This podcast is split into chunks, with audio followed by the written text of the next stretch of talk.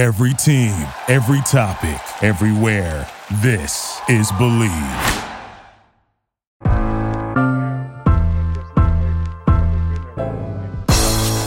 It's the corner where the treats.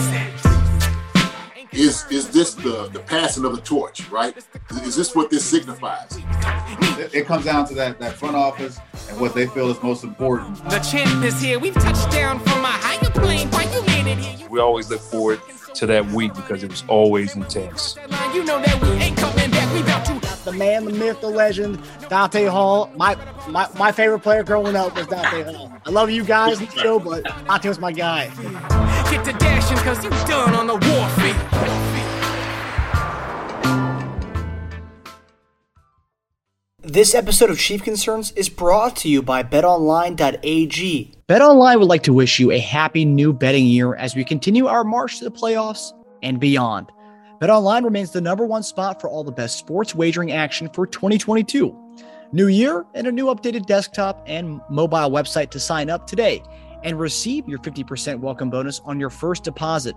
Just use our promo code, and that's BLEAV, B L E A V, to get started. From football, basketball, hockey, boxing, and UFC, right to your favorite Vegas casino games. Don't wait to take advantage of all the amazing offers available for 2022. BetOnline is the fastest and easiest way to wager on all your favorite sports. BetOnline, where the game starts. Welcome to another episode of Chief Concerns. It's a very special edition tonight as we have former defensive end for the Minnesota Vikings, Kansas City Chiefs, and Cincinnati Bengals, and Duane Clemons coming on. He's going to talk to us about recapping last week's game against the Buffalo Bills and also previewing the upcoming battle in the AFC Championship against the Cincinnati Bengals. And also, please stay after uh, for a special edition, uh, kind of a banter and talk um, and conversation with Duane on what he's been doing since football and what he's what he's continuing to do now. It's great talk, and stick around after the show to hear more about it. Who you got winning this weekend? You know I got. You, you you know who put the ring on my finger? it can only be. There can only be one. But, you know, I got love for my. I got love for my Bengals. I still got them up here. You know they. They put some donuts on the crib. That's what's up. but you know, So they like I'm, I'm. I'm, a, I'm a football fan, so I, I enjoy watching good football. I've been a fan of Joe Burrow since he was at uh, LSU. I enjoy what he's doing in Cincinnati for the city, for the team. Uh, you know, and I, I hell, he got you guys in the playoffs right now, and I guarantee Yeah. they didn't see that. They didn't see that happening this fast. Dude's a hell of a quarterback. You know, Cincinnati has a lot to be proud of, and just It as is. well as just as well as Buffalo. Buffalo got a nice one up there too. yeah, But right man, now, the way these boys is prepared to playing, I can't hold. no- I can't put nobody up against them right now. That's gonna beat them. Yeah, man. That, you know, it's going to be a hard conference. This whole AFC AFC is just getting rougher and rougher and rougher. And I am scared to death that somehow Tom Brady and, and Aaron Rodgers are going to end up at Denver and the Raiders, and our conference is going to be like the super conference. Yeah, Could you imagine? That that, that be, man. You got Herbert. Carr ain't playing too bad. Carr's a top quarterback. Herbert, Carr. You had one of them dudes, uh, Aaron Rodgers, and then Patrick Mahomes, and Oh just my the rest God. of the AFC. Yeah. And then you got the AFC North, which is, I mean, you still got Lamar. Lamar Baker. Jackson, yeah. And you know, Pittsburgh's got to reload. You know, Pittsburgh's gonna reload. They're gonna be back. You Oh, know, yeah. so it's only a matter of time before Tom, you know, Thompson figures something out. You know what? It's a, a lot of the old guys are, are starting to find their way out the door.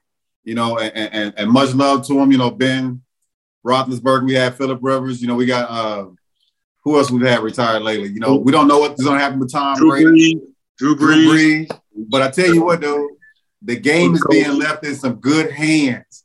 Yeah, these young young boys, are coming in here playing some good football. Oh, yeah, these, they picked up that stick and ran with it. Yeah, you ain't kidding. You ain't kidding. And for years to come, he's all these 23, 24, 25 years old. I mean, we're talking, you know, good football another 10, 15 years. Easy. Easy. If they let me take care of them, they'll be 50 years old playing. They'll outdo Brady. They can surpass Tom Brady's age. Yeah. Oh my gosh, man! I have him out there bionic. Dude, and look, and, and, and you young boys got it too, man. They getting me jokers half a billion dollars. Uh, uh, D. Clem, dude. Yeah. There's absolutely no reason not to have this in the budget. Like to me, Right. the contract they have, everybody should have their own personal practitioner. That's literally like, listen, every single day I come off that field, I want to be like a NASCAR. You checking everything, toes, ankles, feet, everything should be back in alignment and back on track by the time I get up in the morning and go back to work. And that's the way we look at ourselves as athletes. Like we should be constantly maintaining. So you, you pretty much put you, you got it you got it looking like it's the uh some futuristic Jetson type stuff. When you step off the football field, you step into a little chamber, almost like an MRI machine, and do a little checkup, then you get out and go home. Unfortunately, it's not all that contained. I got like three separate rooms where you kind of go through different stages. So you got your hyperbaric chamber with the oxygen to re- reoxygenate your cellular level, detoxify your blood, get rid of all the inflammation and lactic acid. Then you get the magnetic therapy, which is going to recharge your cells, help you sleep deeper, improve your cognitive abilities. Then we get into the manual therapies. Then we do the other stuff, the, the neuromagnetic cold laser. By the time you come off the assembly line at the other end, you're like, yes, I'm ready to go again. But that's how that's how our lives should be. Like for whatever reason, this sitting in the ice tub was just was not enough to to keep us on the field and keep us feeling good. And that's the reason why we didn't last as long as we probably could have. Right. Got you, got you. So, and so- you were the one that uh weren't you the one that hit McNabb and broke his ribs the game we played them? Yeah, I broke McNair's sternum. Oh, okay. Yeah, that was that was the definitely the hardest hit of my life because that hit. What nobody understands is that hit hurt me. I should have been in the concussion protocol. That's the, that's the crazy part of that game. Like I hit him so hard, I broke his sternum, but then nobody checked on me. I remember laying there for a second, like, and I looked at him and I was like, "Oh shit, he fucked, he messed up." and I was sitting there like, "Oh god, that hurt." and then slowly, But you had that adrenaline though, so you probably didn't show it. Yeah, I mean, after a while, I was kind of like, yeah, I'm back around, but I was hurt. I did- there was no way I didn't have a concussion. If you saw that hit, there was no way I did not have a concussion. I literally put my two eyeballs through his chest. Damn. That, that, that was a game where I found out my back was jacked. You probably got up, people start hitting you in your head. Good job, D. Clem. You know, you know, everybody come like, hey, God, man, I got Tweety Bird coming around my head right now. You know, Big Chet was the first person to slap me, too. Who was? Chester McGlockton, God rest his soul. oh yeah, yeah. Big God Chet. rest his soul. Chet, wow, yeah, yeah, Well, that's, a, that's, that's the guy rest his soul to both of them. Right. and yeah. And that's another reason why I mean, just think about all the wear and tear we put on our body, and then we're gonna put opioids and anti-inflammatories. It's like, man, we, we got to get as much junk out of our system, and you know, get back to herbs and, and juicing and and using like you know uh, omega oils and, and just basically putting the right fuel in our body so that we can actually last last whatever peptides for collagen and elastin. And these young guys are starting to learn that, and that's why I love like what LeBron is doing, what Brady's doing they're showing that longevity is all about how you do it. You, anybody can make this. Tom Brady wasn't no great athlete. Look at him. If you tell me Tom Brady can last 20 years in this business just by doing the right maintenance, having the right regimen, shoot, man, imagine what these guys like Pat and Burrows are going to do if they get the right right people in their corner and we actually start, you know, kind of instituting this as a norm versus like just a handful of guys are living this lifestyle. Mm. Yeah. I get it. Yeah. Well, yeah, well, yeah, Marcus. What you got for us? Uh, well, you guys kind of mentioned you guys are talking about Josh Allen and uh, Patrick Mahomes. Um, obviously, we saw the game on Sunday. Everyone, and it was probably the, the most viewed game in the last five years. Um, based on the numbers of that game. Uh, what were you guys' takeaways from that game? I mean, did you guys expect? Uh, I mean, what we saw in the 13 seconds? I know JD, we were t- texting about it, but what was your guys' takeaways from that uh, the game on Sunday? Well, You go I- first, Jake? Yeah, look, I, uh, to me, uh, when I seen the, the 13 seconds on on on the clock, in my head, I was like, I knew we had a chance. I, I did, and because you you kind of work through scenarios as much as possible in practice, you know, like you know, thinking about like hook and ladder, you know, a couple plays, like a quick little screen, like that. The first play they set up with just on the Tyreek Hill and bursting for like 25 yards was probably the, the, the best setup you could possibly have. That was the best scenario you could possibly get in that, that situation. And then all of a sudden, when you're looking at it against a pre-beat de- defense, having the middle open and Kelce and them just running pretty much backyard football, throwing it to him. I mean, they pretty much gave it to Patrick and them. And, and I'll just say those guys on the same page, realizing with that just that that IQ. That's football IQ right there. I'm just saying, like, look, the middle's open. I'm going to run this, and it was just the, the two plays was the best scenarios you could possibly think of, really. And so, hats off to them just going out there and playing ball and not giving up, and not just seeing you know, just the roller coaster of emotions. I mean, you see Buffalo over on the sideline, you know, they doing the peace sign, we going home at it. Look, I'm sitting there looking at TV. I'm like, we got 13 seconds left. We got 13, and I know we got 15 back here, you know, with that cannon. And so when you know he throwing 87 and 10 out there, man, it's a whole different animal. And so we've seen how Tyreek Hill before, like uh, I think in that segment, he had just scored on that that uh that little shallow cross. When right. he ran that follow and took it to the house. Come on, man. Look, anytime you got two dynamic players like Travis Kelce and Tyreek Hill and that that guy back there, Patrick Mahomes, you got an opportunity and a chance. And so I, I was more hopeful on that part as opposed to like feeling bad, like, oh man, I them guys, man, they pulled it out.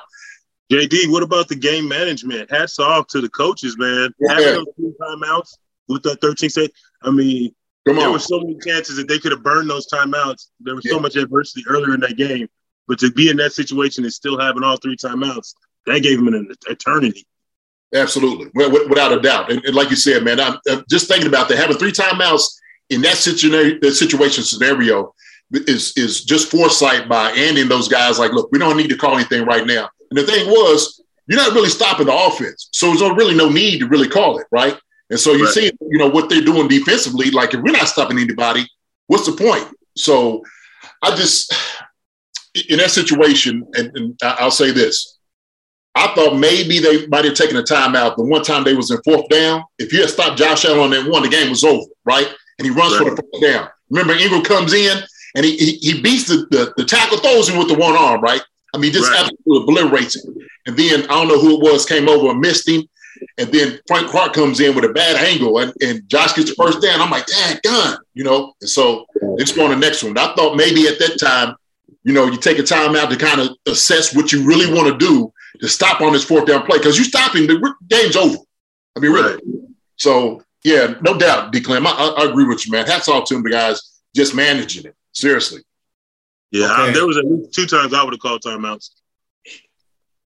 Okay. I ain't gonna sit here and lie like I thought we had the game won with 13 seconds. As long as I've been watching, as long as I've been watching sports, as long as I've been a part of sports, nothing in my mind told me that we had anything in a playbook, anything from a backyard play to get us down in field goal range with 13 seconds left. The best part about it was, like you said, game management on the timeouts. We didn't use them. We had them at the end for that to, to utilize two big plays. The best part about the end of a game, trying to manage a, a clock, is that every single defense knows that you want to get outside to stop the clock. So the middle is always open, which is why we ran that little quick screen, Tyreek up the middle for 1920, which is why, why uh, Kelce had the skinny post, quick for another 20. But the, the bad thing about that, just like Dallas showed the week before, you got to know how to utilize the clock. Well, we did. That's the best part about it. Other than that, I sat here on this table, and when they got to, they scored a touchdown, and I saw the celebration between Josh Allen's family, the the, the tears and the joy. I was sitting here in disgust. I'm not gonna oh, lie to y'all. I thought we lost that game. I'd be lying to everybody if I said the 13 seconds. I don't care who's the quarterback. Yeah. I nobody would have told me that we would have came back and won the game. For one, it's not just getting you in field, posi- in field position. That's a lot of pressure on Butker just to make that from 48 yards. Oh yeah. yeah. Right. So to even get in the position, it's not even about getting the touchdown. I knew we couldn't get a touchdown with 13 seconds. It's about right. just getting yourself in position to have Butker to make this kick. Butker's been phenomenal for us this year, but Butker's not the best kicker in the game. He said, he, I think he even had a couple misses the game, right, Marcus? Absolutely. Miss field goal and miss extra point. They said, they said he was like, the, I think, rated number two I think Number someone two. can say it. Yeah, he's Okay. rated number two. Again, on JD, you've already missed two during the game. To hang that, to get down there, I, I, I know you're shaking your head, but I'm just saying my belief. There's no, I did not sit here. I can't say I sat here and watched and said we're going to come back and win this game, or we're going to come back and tie this game up. No, but I was amazed and mind blown to see the performance of Josh Allen under pressure after every single down. The dude stepped up to the plate and made it happen. I was amazed to see how we bounced back as the Chiefs after everything that they threw at us, and we were able to come back and score. We were able to come back and get the field goal. We kept that momentum, went into overtime. They gave us the ball, which was a mistake. Well, we, I guess we won the coin flip. And so we went down and got the touchdown we needed. And so it was just one of those games that was just completely mind blown for me. Never seen anything like it. I've never seen that amount of time give a team a win because it's never happened. I think in sports, the only thing that I can think of that comes this cl- close to this is Allen versus Frazier. Like to see two teams that just literally beat each other to oblivion, play after play, snap after snap, and it just never, it wouldn't stop, and it just wouldn't stop, and you just like, how can this, how can they keep coming, keep on coming at each other, play after play? So I mean, this is definitely going to go down in history. This is this has got to be. I mean, if, if this game next week can live up to it, I, I don't know. The Super Bowl might be boring compared to this True. this next True. week. Yeah. I, I, don't know how the Super Bowl can beat these two, the next two, the next game and, and this last one. Because even in a prevent defense, JD, I mean, not JD, D Clem, prevent. We want them to catch the ball and we make the tackle. Clock runs out. Right. If they catch the ball on a on a 20 yard pass, make the tackle. Make the tackle and, and clock runs out. So in no form of I guarantee Buffalo's got to be sitting there like, what could we have done? You run the unexpected at us. That's basically what it was. We got Yeah. the unexpected because 99% of the time, offenses have to get outside. That's why the outsides are usually open for the quick routes and get outside because that middle is going to give you too much. Because It- it normally the middle just was running too much time. But having those three timeouts, that, that gave Andy Reid the whole field to use. Exactly. Right. Who, who in their right mind thinks a screen is going to give you quick 20, 30 20 yards. yards and six seconds off of a clock, five seconds off of a clock? Right here. Offense. He ain't no fucking way you said Hold on, hold on, hold on, hold on, hold on. See, this, see, this, this what y'all, y'all don't understand on defense. Hold on, hold on. This is what y'all don't understand on defense, right? See, Mhm. I- y'all defensive guys. I'm, gonna- I'm gonna give you a little nugget right now, okay? You see this right here? You see what this says? It says last plays. I don't know if it's, it's or not. Okay. Where's the tambourine at? Get the tambourine. And it Yeah. probably says in there two big in, in bold blocks, Hail Mary. No, hey, hey, no. So I'm gonna tell you how many plays we got. Okay, I'm not gonna show the plays. I'm gonna show how many plays we got at the end to get yards. Okay, this is what you don't know because you're on defense, right? That's what y'all think in defense room. Offensive room, we always thinking about scoring. We just thinking about getting in position to kick a field goal. And so when I told you he's got 13 seconds, I know there's plays out there that we're thinking about getting chunks. That's, that's just how we do it. We practice it every every day, every week. E, it's the same thing, no difference than y'all do. And so when I'm sitting there thinking about it offensively, they gave us the best scenario putting in in, in prevent defense, right? I, to me, you know, you know what I don't really understand defensively. What you don't do is why they don't not put somebody on the point man to kind of stop those guys from going down the field. That's what I don't understand. Like at least if you're gonna rush three or four, put somebody on the point man just to to you know make those guys push them back. You know, throw off the timing of it. Right. That's what you want to be able to do. So here's one play. Here's two plays. Here's three plays. Here's four plays. Here's five plays. There's five plays that we got to get chunks to get us in a position in the scenario. I'm telling you. Two minute offense. No, it's not. It- look, I'm telling you, it's a whole different section. You don't understand it, E. You're not in the offensive room. I'm just telling you, you know, when you're sitting over saying that, that tells me you have never played offense in the NFL. I'm just telling you what these guys are thinking about. And when I'm talking about Andy Reid, when you have Tyreek Hill and you have Travis Kelce, it's the same thing. We'll go to scenario with uh, Dak Prescott, right? Dak Prescott with the Dallas game, there was two things he could have done. He could have thrown that that pass down the middle, which was probably the better play. Was throwing the quick pass down the middle as opposed to him catching it, losing two seconds, two seconds, and then running. If he's a little bit earlier, they would have been in a position to have the last play at the end zone. That, that, that's just reality of it. I don't think it was a bad play in itself. Just the whole transi- transition about getting the ball back to the referee and all that, that was just a debacle in itself. Yeah. The thing is, when you sit over and you're looking at Travis Kelce knew that the middle of the field was open. Tyreek Hill, being the fastest guy that he is, you catch the ball, he's going 25 yards immediately. You're giving it up to him. Why not take it? Why not take it? Right? You don't have to throw like a Hail Mary from back then. Everybody's thinking about that. And so it's almost the same thing. People was talking about, um, oh, why didn't they squib kick it? Well, you squib kick it. Okay. It's easy for us to sit back here and analyze what we saw. In that moment, JD, no.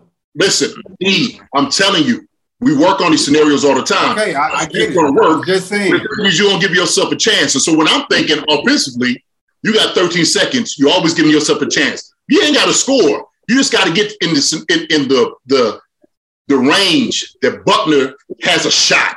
Right.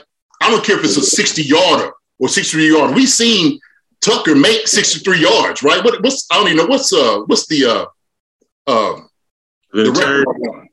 Vinatieri's I think I think Tucker beat it this year. Right. Tucker had one The, the one in the Lions game, I think it was like 66 or 65. It was something. something like that. Right. Yeah, but that was indoors too.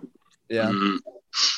So they just talking about just having a chance. That's what that's all you're looking for, is an opportunity, just a chance. And so when you're thinking offensively in the mind, it's the same thing defensive when you're thinking about it, you know, kind of getting on overtime rules. Man, just keep them from a uh, uh, getting a touchdown. Hold them to three yard, you know, three three points, so you get the ball back, right? And so you're trying to get the best case scenario. That's what you're looking for. That's what you're hopeful for. I get, I, I get what you're trying with the analyst of it, JD. I get what you're explaining, but just sitting here at my couch and watching that game, right. no, no way. I thought we were gonna tie that. I, I Well, get it. I'm- I'm a believer that Andy Reid has a play for everything. I Trying to believe tell Andy. Reid has a play for every single scenario, and somehow that team is prepared for every single scenario.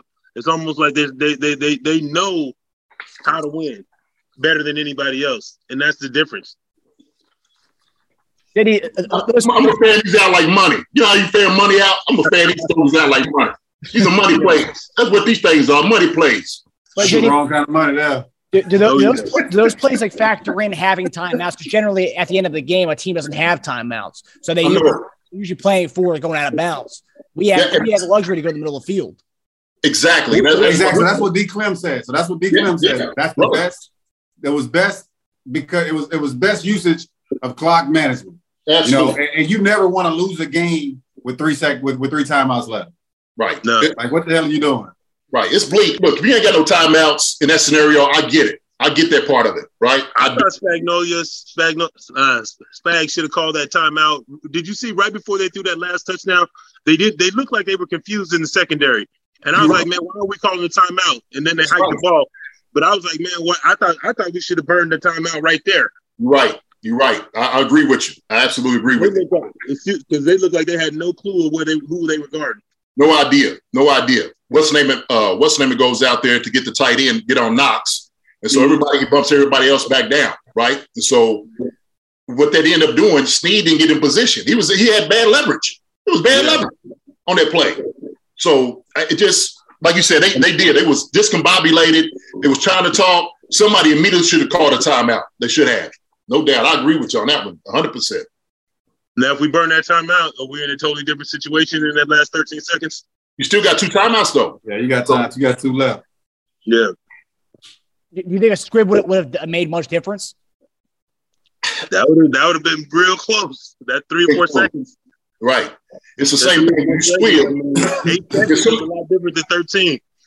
Yeah, but if you if you catch the ball quick and get some yardage, that could be still like where Tyreek made it, you know, on the first play. And so it's still like that scenario. If they still leave that open, that's why when people say, "Oh, you squib kick it," well, you, you got to make sure the squib's right. And if you squib, sometimes that ball bounces, that joker bounce out of out of bounds. Yeah, you get you get a lot of extra yards then. Yeah, Yeah. And I think they were more worried about that, them getting us getting some kind of return or being able to pick it up and turn it into something.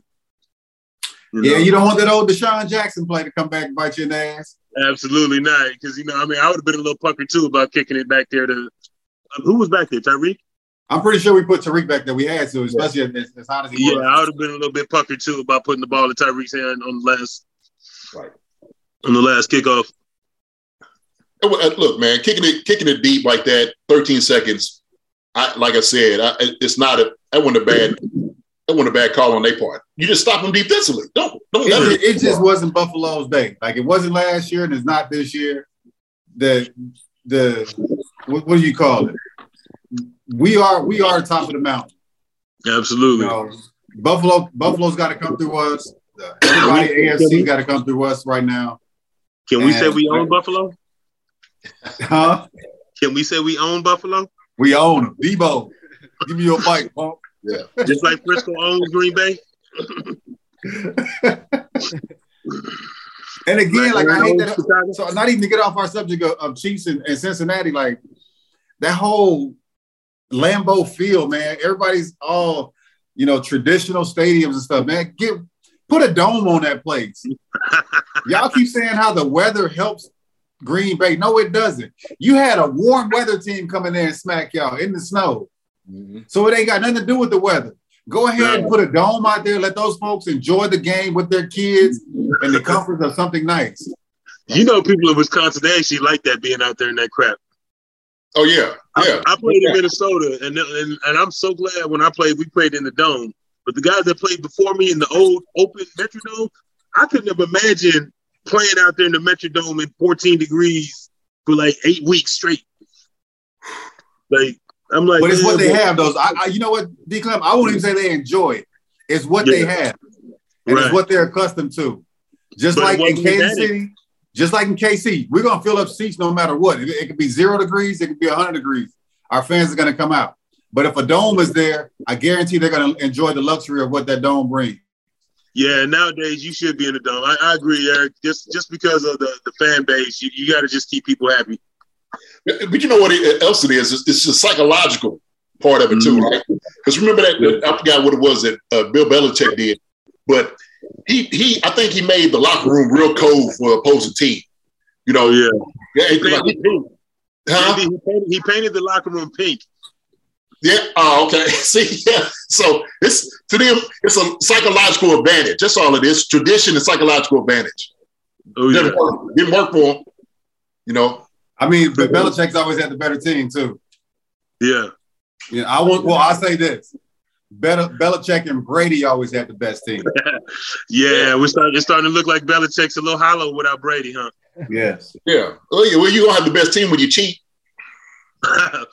well, Hey, hey, they they continue winning trying though. hard enough.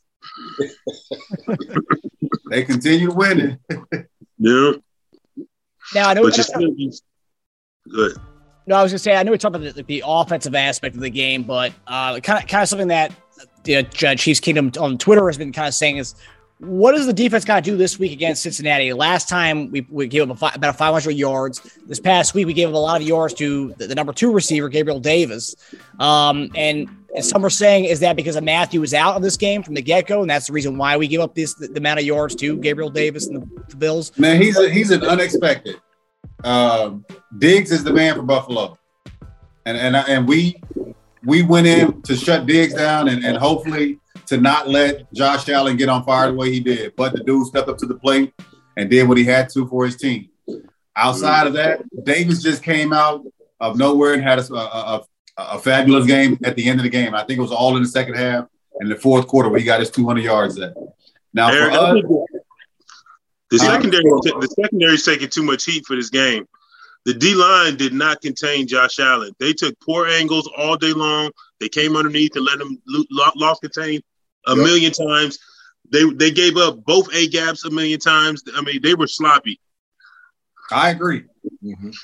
And, and mm-hmm. again, so I, I think that, well, I'm pretty sure that we've studied enough film of our last game against Cincy, of our game against Tennessee to understand who Ja'Marr Chase is and who Joe Burrows is. Now, if we go out there and we're in a third and 27 and Spags causes an all out blitz again, fire his ass on the spot. But mistakes should be will be corrected. Ja'Marr Chase will not have 200 plus yards. Joe Burrows is going to make plays. I, I, I, just take my hat off to him just like I do with Josh Allen. The dude's a phenomenal quarterback. He's going to make plays. It's just a matter of us as a defensive unit keeping that to a minimum. Yeah, we just can't give up touchdowns. You can get yards. We can't give up touchdowns. I don't care if you drive the ball 98, 99 yards. We got to stop touchdowns. Yeah. Look, I think we always, you know, when I was telling this to a guy earlier today, we forget that we had the game handily won at the half. We was up 28 to 17. Actually went in, uh, scored on a, a, a, a kickoff return that would have put us up 35. Yeah, I think we, we did, the segment was like we took our foot off the gas. Well, yeah. Well, we only had the ball three times in, in the second half. That was it. We have three possessions the second half. I mean, we were we were whooping them up and down the field, man. The first yeah. half of the game, man, it wasn't even close. And so, if you think about it, what they did, Ja'Marr Chase was like one of those things. Like, look, we ain't got look, we ain't got nothing to lose. Let's throw Ja'Marr Chase. Hey, let, let him work out. And so I, I hope, and, and, I see what you're talking about, E. So if we start Ja'Marr Chase, we can't let those other guys beat us. And, then, and the same thing with Diggs. Now, the thing is, Davis has been he's been playing good the last few games anyway. He, I mean, he was he was on fire. You know, he was probably the, the second best re- leading receiver in the past like five weeks. And so I'm not, I'm not I'm not saying he's a nobody. I I, I apologize if it came up that way. Yeah, yeah. No, uh, so you, you, can't let Boyd, you can't let Higgins, don't let them get on, on, fire either. So when you look at what you do against Joe Burrows, it's the same thing. You, you got to hit home. If you if you're doing pressure, they got to go get you know get back there. They have to. They got to get on him to make sure that they are disrupting his his timing and the routes and everything that you could possibly can. And the thing is, here's one good thing we got. If we got a good crew that allows the secondary to play aggressive, like we did this last game, it'll be a whole different game. And I think because all the plays, like the holding call, all that pass interference against them, kept them in the game. You know what I'm saying? Even at the end. I mean, we stopped them on fourth down, what, twice, two or three times at the end? And it was that one in the end zone of, of Holden that got him in. So I ain't really worried about them. Like you said, Ja'Marr Chase, you stop him, don't let the other guys eat like that. Get some pressure on Joe Burrows. Stop Joe Mixon. And I think, man, we, will whoop these dudes at least by by 10 to 14 points. Easy. Wow. Did you guys notice that we weren't running to the ball on defense? On defense? Did you guys pick up on that? Did you see how many times we like just guys were loping? And like, you know, it's like one guy, oh, he's gonna make the play. And guys just started jogging. Like yep. I saw Frank loaf at me at least three or four times. I mean, I just saw guys like not run to the ball. Whereas yeah. like we, we just got to bring that tenacity. Like oh, that that, that one first play where he caught, I think he broke for like sixty, maybe seventy yards, and we yeah. were surrounded. He was surrounded by the Chiefs player, and yeah. he just breaks out of the pack and I runs everybody. Yeah, that's right. poor hustle. Yeah, it's got to get back to that like Florida State college mentality. Like we got eleven guys running to the ball every freaking play. Mm-hmm. I don't care. Everybody has to get to the ball every single play.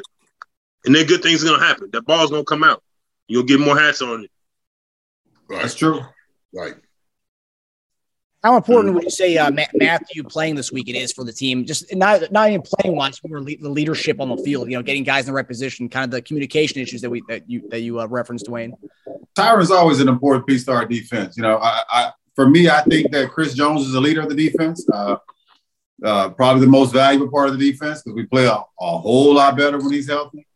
Um, but the captain of it to, to get every, everything running correctly is, is with Tyrann Mathieu. Um, you know, and to have him out in a game that crucial against a player like a Josh Allen and, and a hot Buffalo Bills team, it it, it does it, it, came to bite us in the ass. And so uh, having him back and healthy, uh, big plus for us. And I just hope that, as JD said, like you know, when we got on top of them in the first half, you know, we just got to you know bury these guys and, and to take nothing from them because they're they're a hungry team. they've yeah. accomplished they, they've accomplished the big feat. They knocked out the number one seed in the AFC, and now they're coming for us. So uh, don't don't take anything for granted. I think it's gonna be a little different for them in Arrowhead, though. I, I, I think. See, the great thing about what the great thing about for them is like you know at home they had a quiet stadium. They could communicate. They can make adjustments. they ain't gonna have that situation at Arrowhead. Making adjustments is gonna be a serious challenge, and you know that stadium is gonna be extra, extra, extra crazy for this one. Yeah. Yeah. But apparently, Joe Burrows don't think the noise is any. It's going to be a problem, right? He's, oh, I love when you underestimate that noise. yeah, he's, SEC, SEC, don't they? I think they have the most, the most schools with hundred plus, hundred thousand, right? right. Yeah, right. So that's that's. I mean, that's that's that's something. That, that's that's something to, you know, the claim that that, that you you've accomplished uh, because it can get loud in hundred thousand plus. well, Well, the whole line didn't play in the SEC. All it takes is one of them not to hear that call. I, I agree. Now I'm not I'm not comparing the SEC to Kansas City because KC is a different is a different place, man. Right. Yeah. You, you know they're going. It's like you got to go into the game knowing, okay, we're gonna have some misfires. It's just it's impossible that we're not gonna have some misfires, some miscounts. They got and we got to capitalize off of them. We got to capitalize off that crowd noise, get off the ball, and we got to be just tenacious. If we run to the ball and, and are tenacious, we can beat these guys. But if we loaf around and we ain't getting off blocks and we just, you know, kind of just blase blase, all right, it's gonna be a long day. These guys got to get off their blocks and run. Yeah. You know, and, and kind of, you know, talking about Tyrann Mathieu, you know, when when you're looking at like them like being out of place, D. Clem, we was just talking about that. Like he's the one that orchestrates everybody where they need to be, right? The communication. And so if you have a guy like that stepping up, that's going to be able to put guys in the right position, then you're always going to be compromised. Uh, and, and, and so him coming out is going to be astronomically uh, vital to the victory of the game. I, I really believe that. And so, but but I'm, I'm gonna say this: they talk about maybe uh, Arrowhead, the acoustics or something about Arrowhead in itself is what makes it loud. They, I think somebody said something like we're under like I don't know, I, I don't know, like three. You're right. You're right.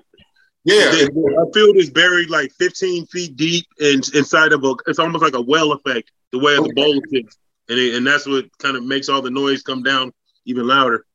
Okay. Okay. Yeah. So that yeah, look, and and you're right. Hey, if you off on anything, like just trying to hear it, I'm telling you, you know, just as tight end, I'm on the on, on the end and trying to mm-hmm. hear that snap count and, and and you know the changing the plays is always always tough. I mean, you got to concentrate just like Now you got to look at the ball instead of instead of looking at your man or, or reading your normal key. Everybody has to be looking at the ball. So that's just like a split second difference when you're away. yes, yes. And then are you talking about a D line that gets off? If you're getting off, if Chris getting off on that ball, you got to wait too. You're already a second behind, and that that we know we know how it is, man. You know, your defensive man, the tight end, trying to block. Hey, that is significant. That is absolute significant. Yeah, and they gave up a lot of sacks last week. So Sir, Yeah, buddy. I'm like, I know if I was a D lineman, I'm ready to come out of retirement for this one. Like, shit, hey, they like a drive-through window over there. I you think ain't lying. a six, two, and a one. Yeah, and, and Burrow can't move like Josh Allen, so the guy should have a field should have a field day with that O line what Cincinnati has. Yeah, yeah, I definitely think it's gonna be a totally different world for him in this stadium. I think Cincinnati, they on vapors right now. I think they just riding high. They're still on the vapors, so we don't know, like getting to where they are. You know, they happy where they're at right now. You know what I'm saying? They have You good reason, you man. You can't kind knock them emotion? for it, you know. But they ran up against the wrong team now. Did you like the? I love the way the Chiefs seemed so poised the whole game, no matter how adverse the game got. I think our team showed so much poise and just a whole nother level of character, like to not be shook, to not blink, to just go out there just to operate. Like, listen, we know we took a few hits. I'm bleeding. I don't care. I'm gonna still go out there and operate. Right. I don't know. I don't know if the Bengals have that level of maturity yet to to to be in a fight like this and to take to take blow after blow after blow and still not get either emotional or, or make a mistake.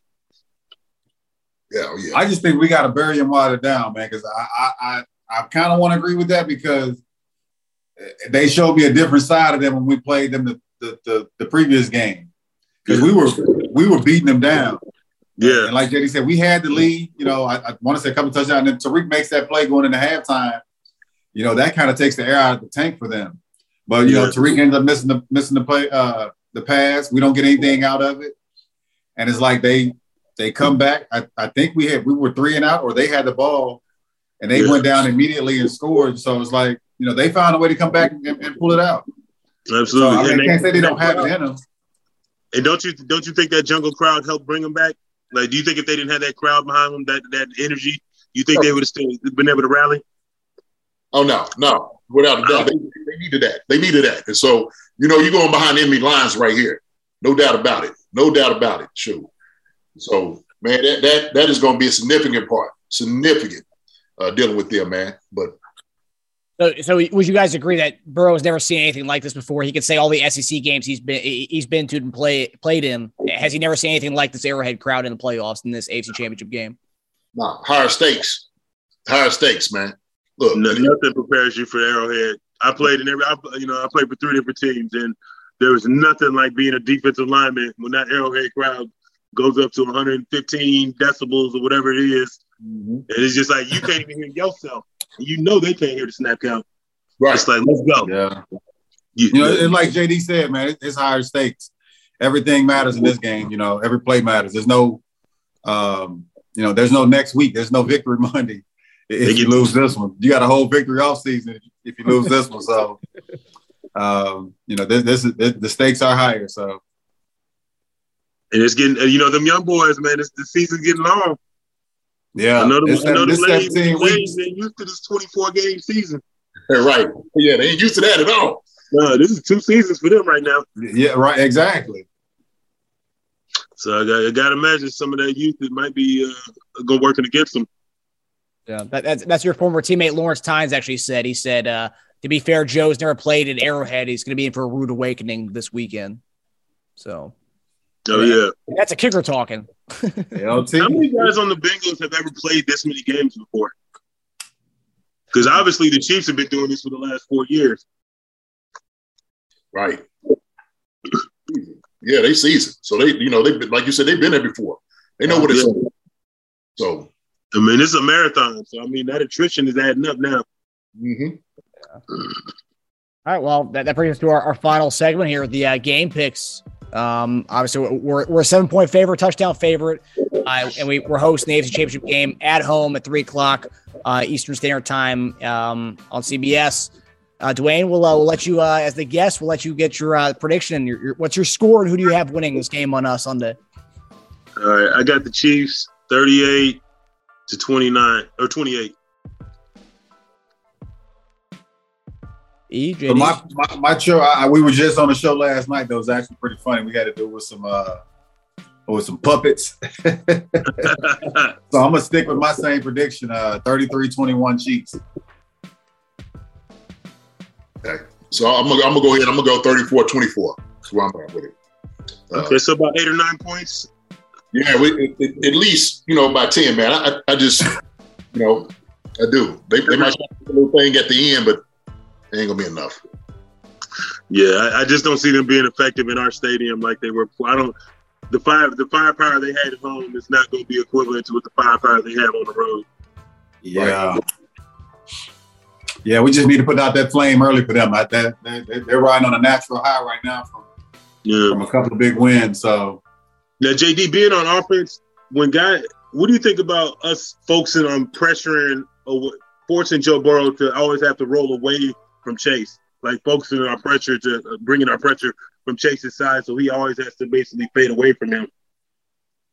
You, you, you can do that. That that would be that's that's definitely I think a tactic you can use offensively. The only way you combat it is if you have a guy chip on that side to make sure he captures it at that edge some way. Maybe have a back. Maybe somebody come in. Just get like, let's get that outside. You know how it is, man. You you've had those those. Oh yeah, yeah. Look, look, slow that down so we can capture the edge. Don't let him be a factor. Let him get out there on that side. So that's uh that's I, I think they'll do a little bit more of that after all those sacks. I think they'll keep a back end just to chip, you know, to kind of give a little bit more protection for Joe Burrow, so he can let those guys eat around him. That's that's that's really what you want to do. And so because I in think- our first game they had five guys in every route, pretty much the whole game, didn't they? pretty, yeah, it's a spread offense. yeah, But I think we're going to match Ward up with him. And I know Ward was on him for a, lot, a couple of last big plays. Um, he's our best corner. I mean, look at how you want to look at it. He, he's our best corner, and I think we're going to we'll, we'll let him travel with Chase as much as as much as we're in man off, uh, defense, and we'll have a, a, a- a spy on him with with Tyrann Matthews. That's that's kind of my belief. Okay, I was going to say we're going to give him some help, right? Yeah. Yeah. I mean, I don't care if you let him catch the ball for 20 yards, just don't let him score touchdowns. Right, I mean, you can give up some some some chunks. Yeah, Just don't give him six. yeah, yeah. Don't let it go off. Don't let him do that now. Yeah. I mean, if you got to play out five, six yards, I mean, shit, just, just like what they do with Tyreek. Keep him in front of you and just try to get it, rally to the ball. If everybody Yeah. runs to the ball and keeps him in front of you, eventually we can get the ball out. Somebody's going to hit him, you know, but we- we can't let him get behind us. Yeah. Yeah. And la- last game, they actually made more of an emphasis on T. Higgins, and then Chase kind of blew up that game. They kind of had shadowed uh, Higgins because he, he had a big week the week before, and then going into that game, we shadowed him, and then Chase blew up. So I guess we'll uh, hopefully we'll Yeah, but that. Chase is still his number one target every game. Yeah. Yeah. I would much rather take away Chase and, and, and deal with the aftermath of Higgins and making some big plays because I don't think he has the finish the finish that Chase has. Oh no. Mm-mm. Chase, And we'll see. Uh, the over under for the game is 54 and a half. All of you guys have the over in that one based on the scores. So um, probably not not as big of an offensive explosion as last week, but probably somewhere around there. That damn Kawika called 42 points and hit it on the head. I, I was I was amazed at that. Absolutely amazed. Shoot, it- how many points were scored in the last two minutes of the game? Wasn't it something like it was? a lot. yeah, it was like Like 26 or 28. it's crazy. It's He crazy. called it though. Yeah. And, and you went undefeated uh, last weekend. 4 0. I called Oh, all wait a up minute. right. Okay, I'm gonna tell you. I'm gonna go back and watch it. I thought I thought you said uh, Tampa Bay was going to win. You you said Tampa Bay was going to beat. Yeah, in LA. Okay, Mm. Uh, so uh, go the NFC side to, to round it off here before we head out. Uh, who do you guys have in the the NFC uh, championship matchup? Rams. West side. Yeah, I think LA's gonna take. A Uh, blowout? it's time for San, San Fran's flame to get put out, and it's time for Cincy's flag to get a little flame to get put out. Yeah, I just I, I think I think Frisco's gonna run out of gas. I think they played so physical for so long. I, I just don't know if they got enough bullets left to play that that that that rough game that they played. They're just like Cincinnati. You know, they, they won a game against the Rams that they probably shouldn't have won. And then they come Mhm. right back and they beat, you know, a Green Bay team that everybody thought was the best thing out there. And they knocked them off. And so I, I feel the same way about what um he's done. You know, since he got got a big win against us, and then they come back and they knock off the number one seed in the AFC was Tennessee.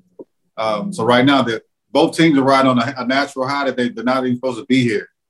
But I think That that, you know, is, he- that crown is heavy. yeah, yes it is. That- That'd be two years in a row. We play the if if you guys are right, that'd be two years in a row. We play the uh, the home team of the uh, the Super Bowl last year, Tampa. This year, LA. yeah, yeah.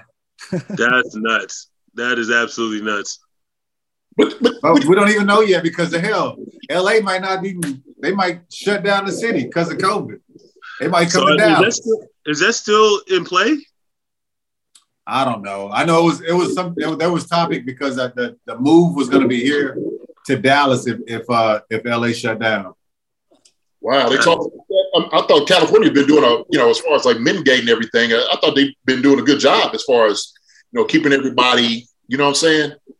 They have some college teams right now that are playing with no no fans. In Uh, California? Dang, I didn't Yeah. know that. God, that would be crazy. That'd be horrible. I, I guarantee if, if they gonna say you're doing anything, you come in the stadium and stuff, you got to show your back station card. You got to make sure, like you know, maybe even like a negative test. Yeah, Yeah, to me, But they need it though, man. Because shit, look at everybody. Tesla's gone. I think I don't know where Facebook is located, but everything's leaving California. Uh, so that, that's that's a that's a big money boost if they get the Super Bowl. Oh yeah, LA. Look, California always gonna have money. Oh, you Mhm. no doubt. Yeah. We'll, we'll see about that. Uh, and uh, obviously, uh, Duane, I don't know if you're going to be on for the, the Super Bowl show, but we'd love to have you back. But uh, if it's uh, LA and Kansas City, who would you have in the Super Bowl? KC, baby, all the way. I All think right. it's always going to be KC. I'm a believer. KC 100. Awesome. Duane, it was awesome having you on, man. Um, Thank you. thanks for stopping by, Joy Chief Concerns. Uh, and uh, again, Duane, uh, de- definitely uh, pl- plug your uh, plug your company again here, so we get that in before uh, the show ends. All right. My company is Urbana Spine and Wellness, and we specialize in non invasive, drug free healthcare. Get in touch with him at 301 841 5191, or just remember www.urbanaspineandwellness.com. now spell Urbana. U R B A N A. Got it. Fantastic. Well, look, you got a client. I'm coming up to come see you, big brother. You know what I'm saying? Come Grab, see. grab, grab all the fellas, man. Let's make it a guys. Let's make a guys week out of it. Sounds good. I'm, I'm, I'm, I'm, I'm with it. I'm with it 100%, man. Thanks for tuning in to Chief Concerns presented by BetOnline. We'll see you next week, and hopefully, we're talking Super Bowl. Now here is bonus content. That's that big bull right there. Check, check, check, check.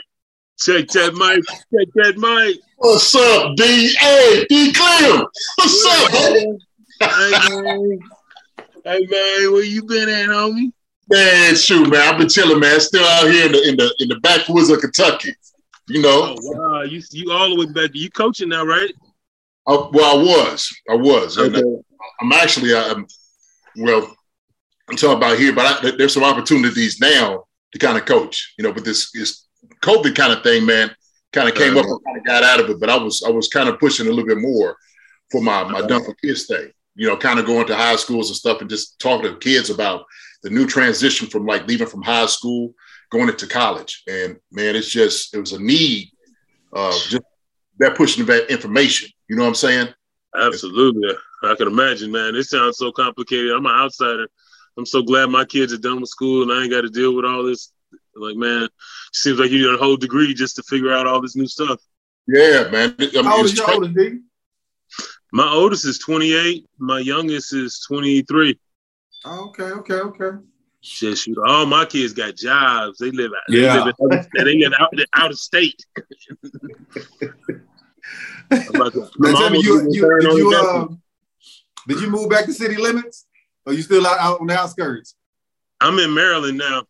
In uh, Okay. on the outskirts. Kind Frederick is about 45 minutes from DC and 45 minutes from Baltimore, so I'm right in the middle. Oh, nice. Okay. Okay. So I know Marcus is out in that area somewhere.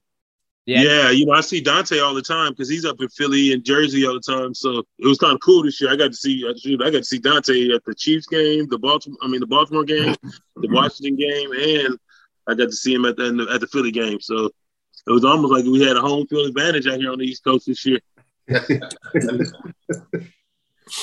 Yeah, that, that was the crazy part, man, because everything was up there, like you said, in the NFC East. You know, Yeah. like you got Washington, yeah, Philly. I, man, I missed both those games. I wanted to come to the Washington one, and then of I course, know. Man, I just, yeah, I just, you know, this I'm is kicking myself now. I, I should have drove the seven hours and went to Cincinnati because that's only seven hours from where I live now too. And then now, and now we're end up playing them again. And I didn't. I'm not gonna. The Only reason I'm not going to the AFC Championships because I'm already bought tickets to the Super Bowl. Since I know one way or another, one of the teams I play for is going to be there. Yeah. yeah. good thinking. Good thinking. And I I got see you got them toys in the background. Plus, as you know, I'm from the West Coast, so I got to be out there when they pull that Lola out there on, on, at halftime, going crazy. I was gonna say, Oh man. I see you got the toys in the background, man. Oh yeah, you know, I, know Snowboard. about the- I, you know, I get down with that snow, man. I love that snow. I like that snow more you, Eric. You ever done it, JD? I, I, I've never done snowboarding. No, Ma- matter of fact, Skiing. my, huh? Or skiing? Or skiing? No, I, but I ain't gonna get on two two sticks. Yeah, you can. No, no. You got bad knees. I know. I know them. D. knees. Yeah, I, yeah, I just couldn't. D. Clem. Yo, This this this is one thing that I kind of I won't I won't say I hate, but it kind of disappoints me with our culture. yeah, We get so stuck in our own ways. We get we we uh we look either we look down upon or we're scared of trying other things. I like absolutely. JD. J, I, why, why, would, why would why wouldn't you try skiing, JD? uh, because skiing, uh, I, I was in a, a very high impactful sport for a long time, and I know how falling down feels. I know what like actually tumbling. It ain't that bad though. Yeah, look, eat. Listen, hey man, look, I need as much as my my joints and stuff intact as possible. Okay, and I'm like, I'm like, be clear. Look, I, and look, I'm not opposed to doing things outside our culture, not at all. Right? Oh, yeah. Like I said, look, I live here in Kentucky. We do. There's a lot of things we do on lakes, skiing and Oh, stuff yeah. like that.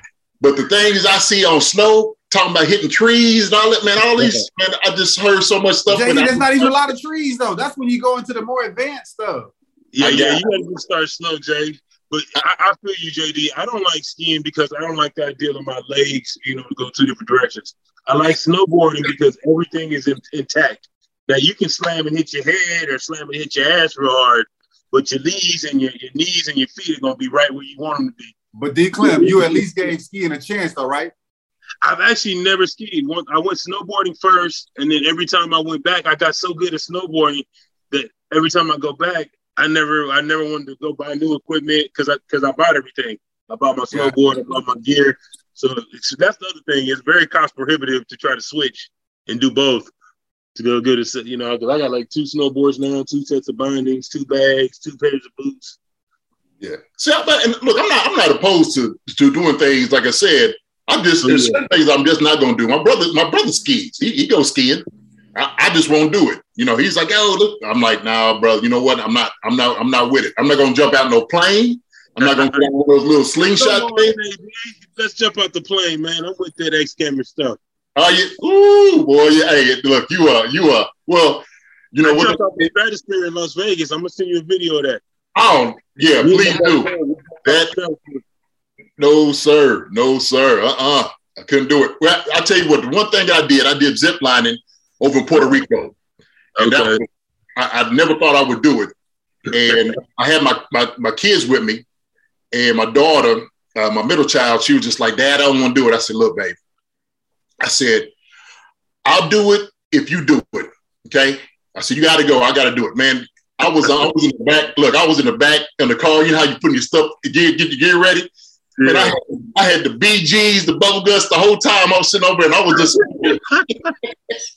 I was hoping, to be Clear, that I was going to be over the weight limit. That you couldn't Uh, even right. Oh, I'm, I'm pretty sure you changed your you changed your drawers right after you got off. Me, Oh, yeah. it was good. Yeah, it was, just, it was all air. It was all air coming out. That's all it was, just all air. Well, well, I, I would hope that zip line has at least a 10,000 pound weight limit, so you ain't nowhere near that weight limit. Yeah, Yeah, If I, was, lying. if I was anywhere close to the weight limit, I don't think I would get on it. It's like, okay, Oh no, I mean, I want to know I got some extra room in case some wind kick in. But the, the dude, the dude that was in front of me, man, was a paratrooper, and so he made me feel really, really good about it. You know what I'm saying? Oh, He's like, look, man, I, I jumped out of plane several times. He said, man, this right here ain't nothing. He said, matter of fact, what I'll do, I'll go in front of you. So when you come in, he said, I know you're gonna be coming in hot. He said, I'll be down there to catch you. I said, all right, cool. I said, you know, if you're doing it and you telling me it's all right, I'm, I'm, I'm uh-huh. gonna trust you. A guy that's been jumping out of planes for years, that's the guy I need. So There you go. Got Yeah. a battle buddy, huh? that's right. Yeah. had to, had to. JD Yeah. always was good at making friends, man. Well, so bad. Hey, look, I, I got to, hey, especially in a, in a high situation like that, I'm gonna try to make as many friends as possible. You know what I'm saying? The way What I'm about looking- diving with sharks? Can, can we go diving with sharks? In the cage or out the cage? in the cage, out of cage. Oh man, come on, no sir, that's dangling meat out there, all man. right, so that scares me more because that he controls that ocean. Me falling, me falling on the snow or avoiding a tree. That's on me. Like I can avoid it. It's, but me in that ocean with something that that controls the ocean. you got to believe, man. It's all in here, though. You got to control that shark. I mean, but I, I did swimming in the ocean. I'm just saying, but like to just go and actually swim mm-hmm. with the sharks where I know where they're at. Yeah, I don't mean, know look about that. eyeball to eyeball. Like, what you want to do? Nah, nah. You flexing on him, like, what? You know? Cage Nah. though, cage though, wouldn't you? You do cage. Huh? You They do. give you a little zapper. They give you a little zapper. If Oh, I'm in a cage, if I'm in a cage, yeah, I'll do it. You don't want to get out there and feed them free hand? Nah, brother, man, it ain't happening that way. Big Clem, you done that before? I haven't. I've, I've scuba dived several times before. I haven't actually fed them free hand. But I've been out there with them. I've been out there with some pretty big fish. Okay. You know what's actually scarier is, is like when you're out there and like whales come by. Mm. Because the whales are interested in you, and that's like the scary part. Like when a whale is like, you know, it's like, Yeah. whoa, that is, that is just like unnerving to see something that large. I don't care if it's not gonna eat you. You just feel like, damn, that is that is a lot of animal. Yeah, he can just open his mouth and you disappear. Yeah, you like he might accidentally suck me into a, a, a, a vent or something on the side of his body. Yeah. Yeah, it, it put it in perspective, man. Like, yeah, I mean, a big creature like that can't get out of the way. I mean, and, and I, I, I look at those videos all the time. Those those videos where they smack or they jump up in the water and just, I mean, it's it's it's crazy. And they're just playing. You you just cannon fodder out there. Yeah. Now I tell you what, I tell you the the, the one creature, the orca, them Oh. jokers right there, and killer whales. Woo, man, they beautiful Lucky creatures, man. Part But of too cold to be out there with Ed. yeah, right. I don't know who would be out there swimming with them, but that would definitely that's the one animal I would definitely okay, I'm done. Yeah, Them down. leave him alone. Him down. Because they would Leave him alone. So man, what's what's uh what, you- what you doing in life? I know you said you got something big going on, and I know I, I keep up with you on Instagram, so I see a few of the things that you're involved with. But you know, fill, fill, your, fill your boys in. So the the number one thing, and I think Eric, you probably remember this, and I think JD, you might remember this. Remember when I when I broke my pelvis and I hurt Yep. my knee, Yeah. and I and I started getting into that equipment with the the the, the sucking machine. yeah. So, so that was kind of like the beginning of my whole re-education of how I, I, I basically took care of my body for the rest of my career. So you created a sucking machine? I didn't create it. The guy from the guy created it is from France. He brought it over here, and they brought it to the Chief Stadium one day, and they tested it out on Trent Green, uh, because he had had knee surgery. So Trent called Trent got sucked up by it. Yeah, so Trent, Trent, Trent was feeling much better. He's like, man, he did this thing. Man, by I'm, me." I'm messing with you on that little point. I'm just, I'm just being. Yeah, I'm saying, yeah, he yeah. Oh, oh, I'm sorry. yeah, with the whole sucking thing. You got sucked up. you didn't say that. now. Okay. Yeah, you know, look, hey, you know, Eve's mine. You know, you know, you know, Ward is. Yeah, Ward's all, you know. So after I got Trent out the machine, I got in the machine. Yeah, you got, we got, we got to edit that so Trent's wife don't catch that part. Oh yeah. she got a good sense of humor by now. So she'd have been, so she'd have been close to some locker room talk. but once I got into that machine, man, it, it basically the rest of my career I never really had any more injuries. And then I started buying more equipment and I got started getting certified in all these different therapies. And I became a, a hella worker. I became an dermotherapist and now I do spinal hmm. decompression. And over the last 20 years, I've amassed this kind of huge knowledge of non-invasive drug-free healthcare. And all these things I've been using on my clients for the last decade and helping people basically avoid back surgery, knee surgery, shoulder surgery. And so I've been working with a bunch of organizations, one of them, Centers of America, trying to bring this to the forefront. And just recently, they kind of honored me with the, like this 20 year award for, for being it. I didn't even realize that I had been doing this for 20 years.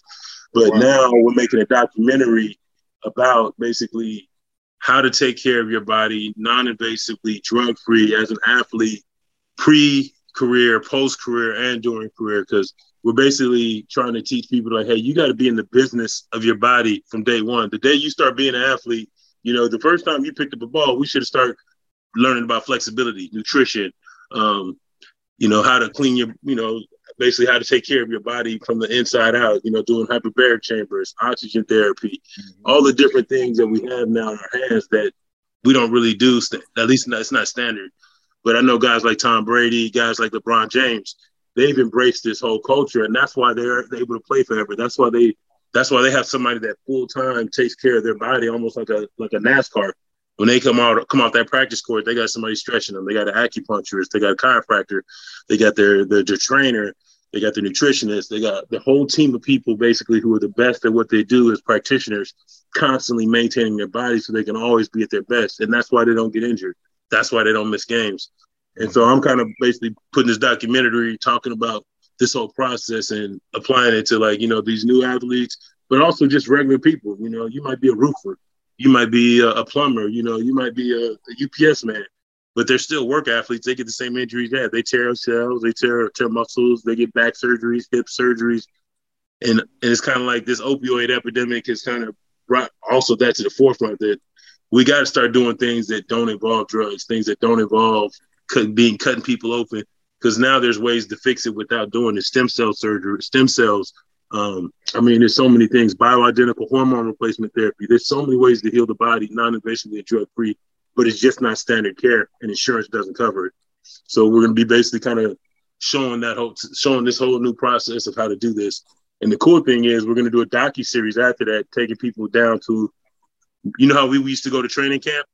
Mm-hmm. So imagine every 90 days you came down there. Every 90 days you came down to this beautiful house, stayed in 10,000 square foot mansion where we had all this equipment laid out, and you did a three or four day boot camp where from uh, like twice a day, that's all we were doing, working on flexibility, mobility. We were doing colonics, cleaning your body out. We, we had a nutritionist on site.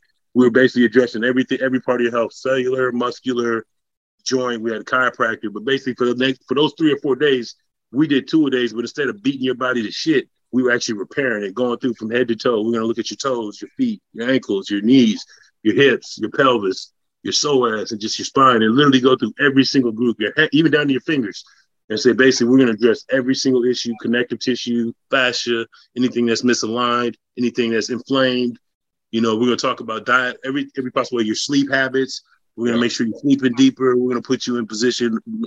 We're gonna j- basically address your whole health lifestyle, and kind of basically this is what we want to do with different people from different walks of life every few weeks and every 90 days, every 60 days, every 30 days, people are going to be in some kind of routine where they come down for three or four days, and, and that's going to be a new lifestyle for them that they're always resetting and regenerating their body. Brother, I, will tell you what, man. I, look, I'm all for that, hundred percent. You know, really. Um, my question is this. Um, matter of fact, I'll, I'll, say this. I remember the first time you told me you was the first one to say something about a colon cleanse. You know yeah. what I mean? And uh, you was like, JD, look, man.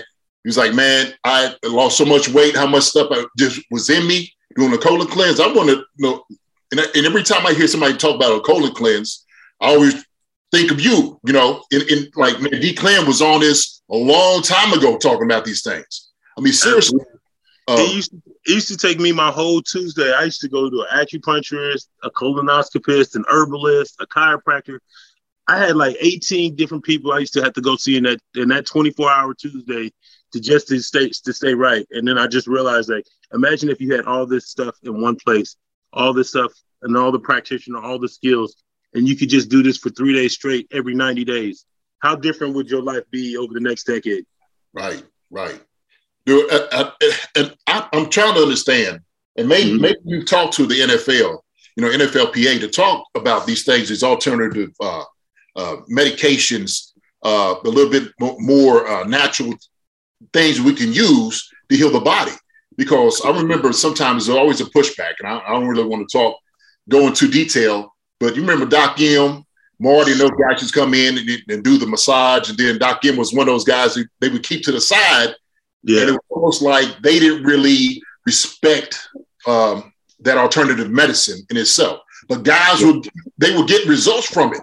When he come yeah. in like the laser on the on the knees and the acupuncture and stuff like that, I remember. Look, and, and a guy that that battled back problems, I, I, didn't mind being a guinea pig for any of those things, right? Because to right. me, it was always about getting back on the field. It was about feeling better. It was about getting that information and stuff out of your body. And I'm, I'm just wondering if you had a conversation with the NFL as far as like talking to them about partnering up, you know, with guys, you know, former athletes and stuff like that. I tried to do it when I was in the NFL. I don't know if you guys remember this, but I, the Chiefs finally relented and got two of those machines my last year there. But remember, I, I, I bought that first machine there because the trainers were sitting there like, man, this is twenty four thousand dollars or thirty thousand dollars, and and and and I don't know. You you and Trent, you both got up, started running around, and the, the real reason is that their feelings were hurt because me and Trent were both limping around, limping around. We got off that table and all of a sudden we're running around. So in, his mind, this machine is going to take my job. This machine, I don't understand how this machine works. I don't want to take the time to learn how this machine works. Whereas we're results as a player, I don't care how I get to the end zone. So long, if I'm if I, it gets me back on that field, I don't care how it works. I'm gonna figure out how it works, and I'm gonna get the machine. So I, I literally told told the trainers, all right, we'll, we'll get out of my way. I'm gonna go buy the machine. We went out to the parking lot. and He put it to, put in my car and set up my training training regimen the next day. And it took almost a year and a half before they started finally buying one. I had like 10 or 15 guys coming to my house every night using that machine. Yeah. And they were feeling so much better. When Dante hurt his ankle, uh, uh, Trent was using. And all Yeah. these guys were at my house. And I'm like, dude, don't get mad at me because guys are coming to me using my equipment when you could go. You, you telling me you can't spend $30,000? The Chiefs ain't got $30,000 in the budget? Come on, man. Who you Come telling? on. Right. You got, I mean, you, you got, roster. yeah. You're gonna buy a Ferrari, but you're gonna treat it like you take it to Jiffy Lube. right.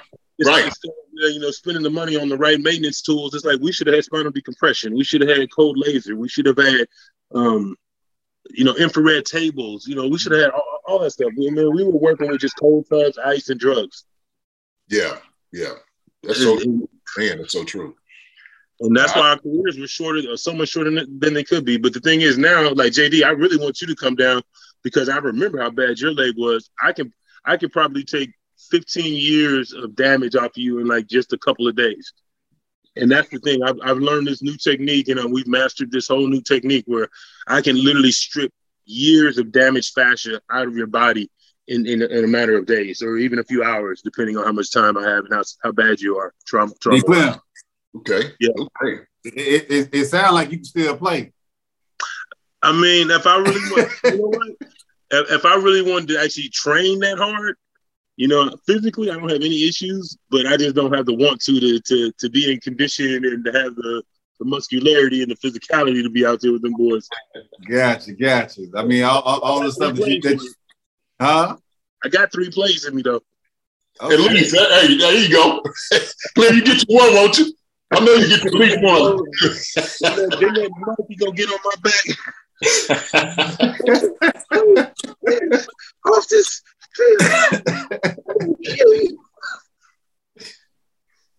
Yeah, all that stuff that you're doing, man, you ought to be able to still go out there and, and get more than three plays, man. Absolutely. Well, the cool thing is I can rollerblade. I can ride motor. I can, I, I can ride motorcycles. I still I still snowboard. There's I don't feel limited in any capacity, and I've had 12 orthopedic surgeries. So to, to be able to walk away from this game with as much trauma as I had, and I don't have a single problem. My knees don't hurt. My ankles don't hurt. My feet don't hurt. My hands don't hurt. That's what's the up. thing is, I, the thing is, I'm helping people every single day, and- and I want to help more guys in the NFL, but it's so hard because they're controlled by the medical doctors, and and they don't. I mean, what's their motivation to have less patients? You know, they get paid by surgeries. They get paid every time they prescribe us pills. They get paid for all those rudimentary PT treatments that we do, whether they're effective or not. So, what's their motivation to basically bring in all this equipment that's going to basically keep us out of their office Right. and out of their hands? It- What they say? of, uh, They say money's never in the cure, right? Money's never in the cure. And so, Absolutely. yeah, let's let's continue to, to do the symptoms and, and and just kind of go into the fact we was talking about opioids and whatnot. When you see guys kind of leave and what guys are doing, you know, we just go get the you know the vitamin T and all these different things for games just to get you on there. Uh, and I'm, I'm just kind of segue into like you know AB talking about his his ankle and like Yeah. looking like these things is like these are serious conversations. Now I see guys kind of talking about it. Uh, Kyle Turley does a, a, a great job talking about his. Uh, I guess he he's got a new business with the CBD, uh, Mhm. you know, and, and the cannabis and stuff like that. And they're just talking about how many guys' lives have been saved, you know, with dealing with you know Oh, cannabis.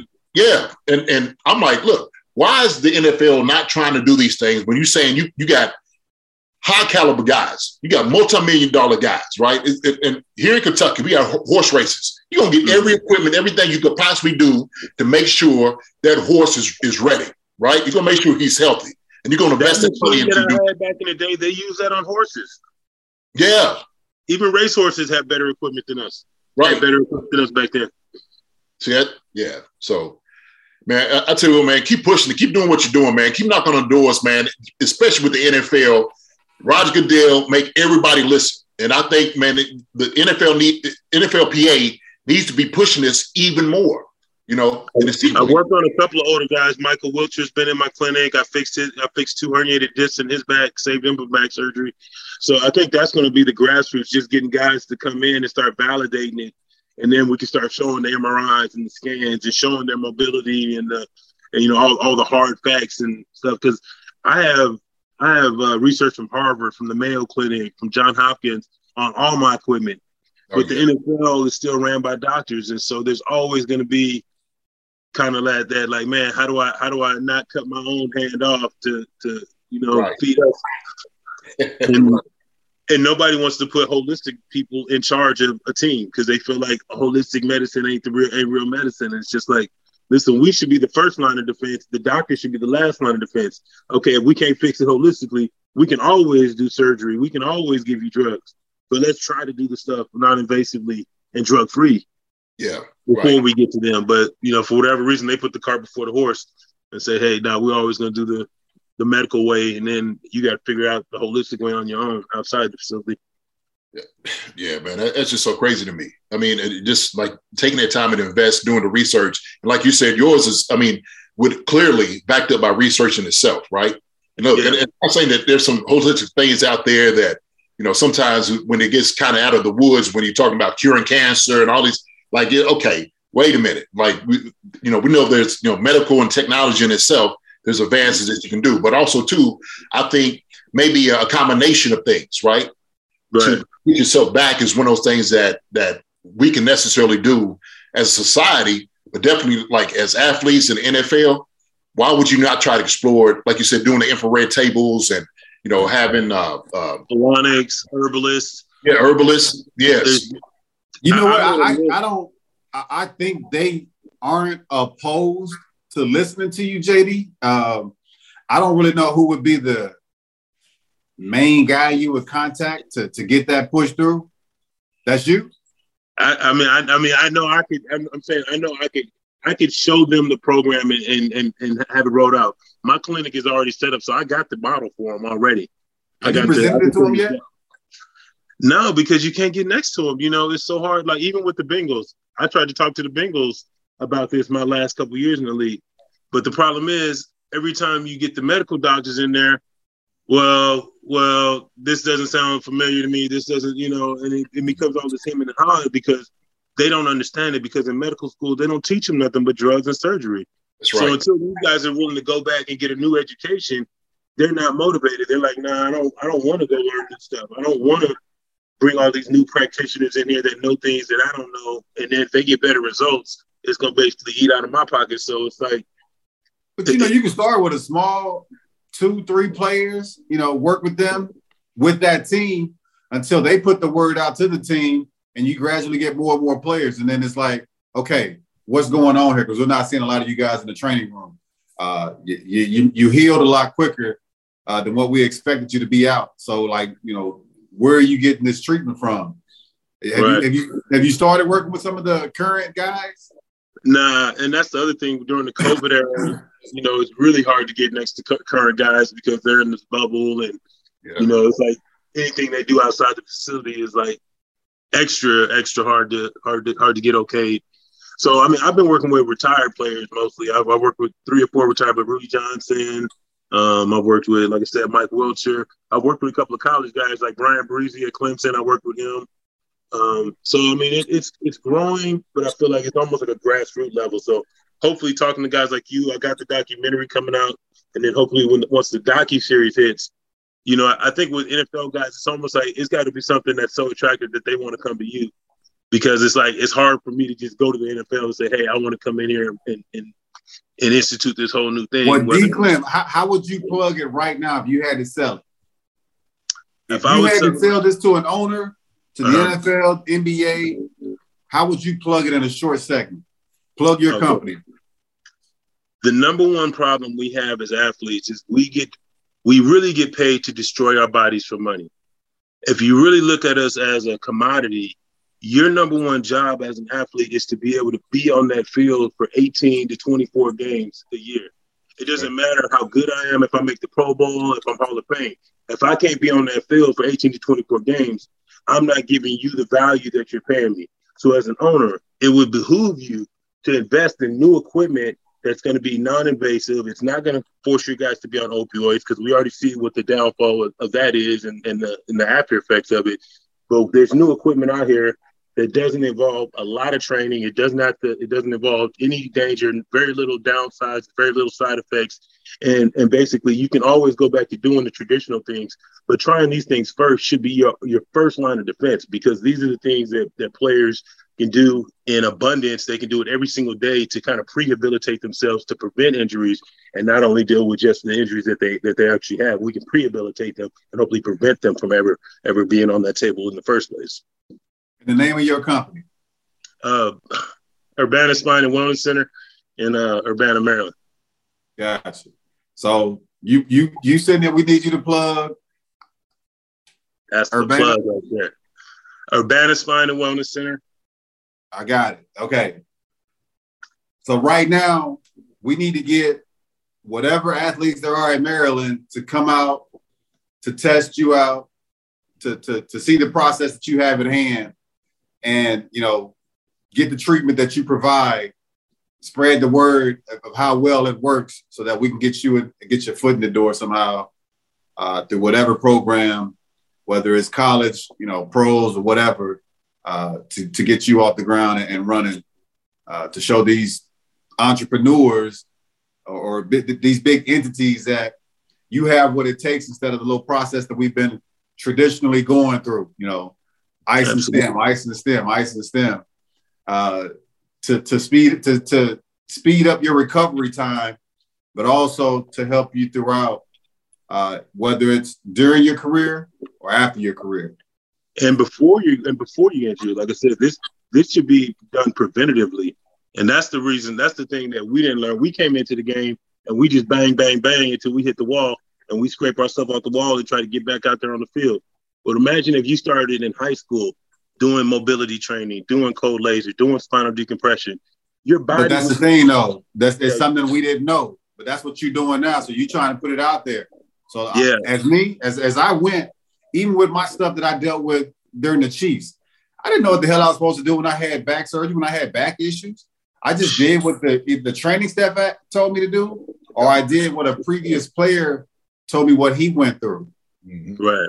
And so, me myself, I can sit there and do all the education I want, but I don't know. The, I don't know the process of that. And I'm I'm thinking to myself that the team wants me out on the field as fast as they can, so they're going to try to get me out there as quick as possible and give me the best procedure. That's Now, just my thought. right. Let me pause you right there. They do want you back on the field as soon as possible, but they're short sighted in their thinking. Yeah, they oh, may I know that 100. percent 100. percent That's I, I would say 90 percent of the time whenever I had an injury, I was never fully healed. I shouldn't have been on the field. Yeah, But they needed, they, a they needed us out there. you know, instead of you playing two or three games, you could that could have been three or four more years of your career you could have played. That those injuries accumulative accumulated and, and affected. And that and that's what we got to be like, listen, we can do this and just work smarter. It's, and it doesn't cost a lot of money. Like I'm not talking about millions of dollars to, Right. to change to change the way your facility runs and the way players take care of themselves.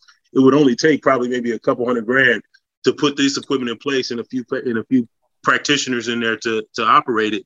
But this would actually, I mean, I, I guarantee guys would not get injured nowhere near as much. It, it would it would cut your injuries probably by seventy five percent. Dude. I'm telling you, like uh, uh, every every guy, every player that I know had back surgery, uh, playing was out of the league in like one or two years. I I mean, it, it was always the same way because you was never the same, and it Oh, was yeah, I was done a, a year or two after mine. was it? Yes, see, and and they well. All right, I don't even want to talk about this. I won't get into mine, but they was pushing me to try to have back surgery too, right? And I didn't. do- So what I did, I went out to uh, I went out to California, went out to Carson, you know, at Athletes Performance, right?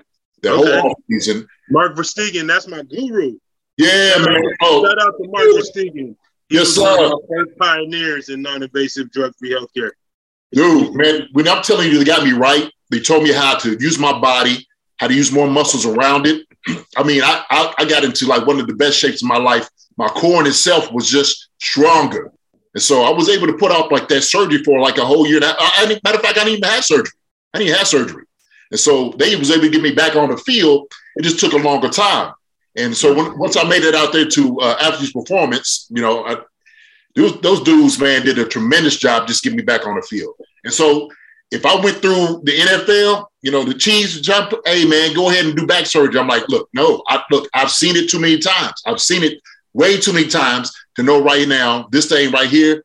Because you're not really worried about me in the future. You ain't worried about me five or ten years. I'm, I'm trying to play with my kids. I'm trying to run around the field. I'm trying to have a quality of life.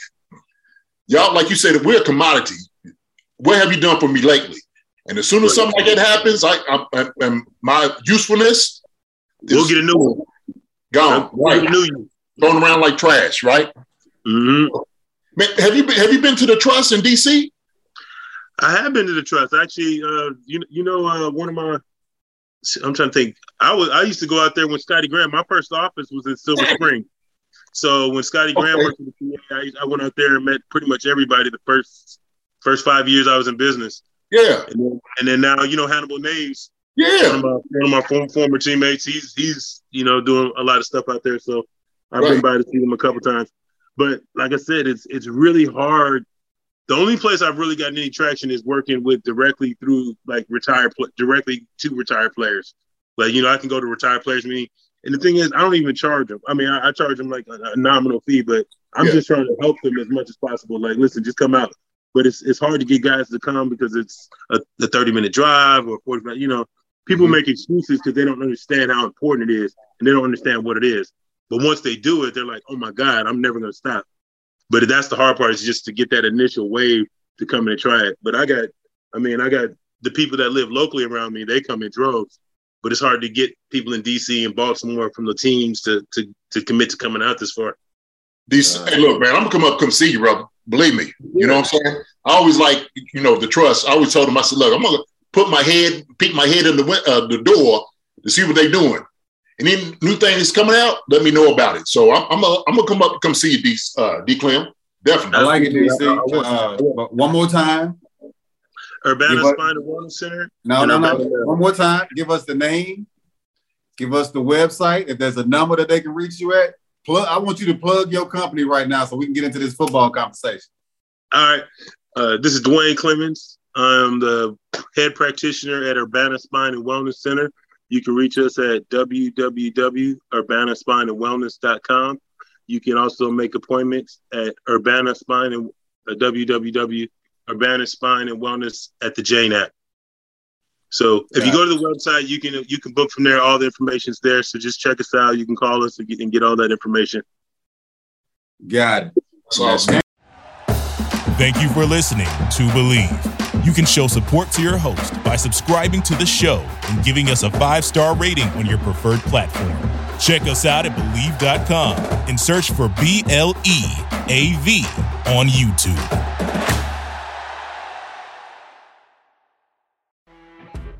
You know, when you're listening to a true crime story that has an unbelievable plot twist that makes you stop in your tracks? That's what our podcast, People Are the Worst, brings you with each episode. I'm Rachel. And I'm Rebecca. We're identical twins who love true crime cases that make you say, didn't see that coming, and we hate the people responsible for them. Listen to People Are the Worst now on Apple, Spotify, or wherever you get your podcasts.